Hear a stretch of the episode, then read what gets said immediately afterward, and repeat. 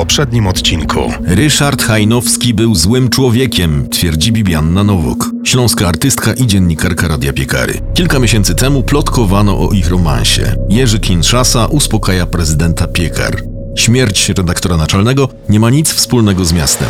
Tymczasem z Kenrichem kontaktuje się mężczyzna, który ma dla niego przesyłkę od Ryszarda Hajnowskiego. Katowice, 8 grudnia, godzina 9.10. Mówią o mnie w mieście, co z niego za ty. Deszcz padał od kilku godzin. Stojący pod okapem uliczny artysta śpiewał bardziej z poczucia obowiązku niż z nadzieją na zysk. Plac przed dworcem był pełny śpieszących się ludzi. Kenrich poczuł od tyłu delikatne klepnięcie w ramię. Pan Marcin, jak przypuszczam. Mam coś dla pana. Mężczyzna podał mu dużą szarą kopertę. Skąd pan to ma? Od Hajnowskiego? Dał mi to kilka tygodni temu. Prosił, żebym nie zadawał pytań. Gdyby coś mu się stało, miałem to panu przekazać. Po chwili posłaniec zniknął w tłumie. Kenrich rozdarł kopertę i wyjął z niej niewielką kartkę, na której zapisane były tylko dwa słowa.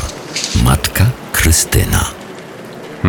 Matka Krystyna. I co jeszcze Hajnowski? Na podziemnym parkingu uruchomił służbowego Fiata, który solidnie zarzęził, zachrypiał i zgasł. Zadzwonił telefon.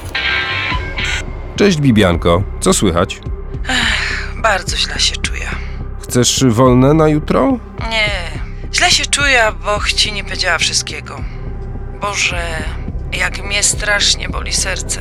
Bibianko, co się dzieje? Ja muszę z kimś pogadać. M- Możemy się spotkać? N- Oczywiście. Jutro, zaraz po pogrzebie Hajnowskiego. Uruchomił samochód. Miał w Katowicach do załatwienia jeszcze jedną sprawę. Zdobył adres kobiety, która była podejrzaną. Zamierzał złożyć jej wizytę. W progu stanęła zaniedbana, ale mimo to atrakcyjna kobieta przed czterdziestką.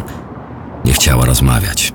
Długo musiał ją przekonywać. Obiecał mi pomoc dla Krzysia. Wskazała głową chłopca, który nieruchomo siedział na wózku inwalidzkim.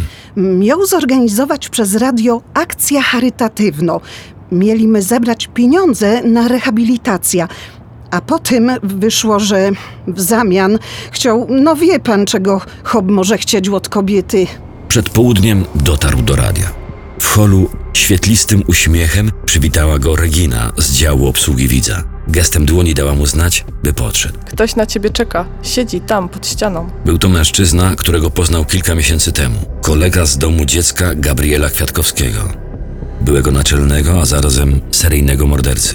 Czy możemy wyjść na zewnątrz? Mrzyło, więc schronili się pod daszkiem. Dwaj moi koledzy z domu dziecka już nie żyją. Jak to dwaj? Bednosz i Hajnowski, przyjaciele po grup. Kto będzie następny? Kydrich przypomniał sobie słowa Zawalnego. Kwiatkowski był mózgiem, ale według śledczych miał wspólnika.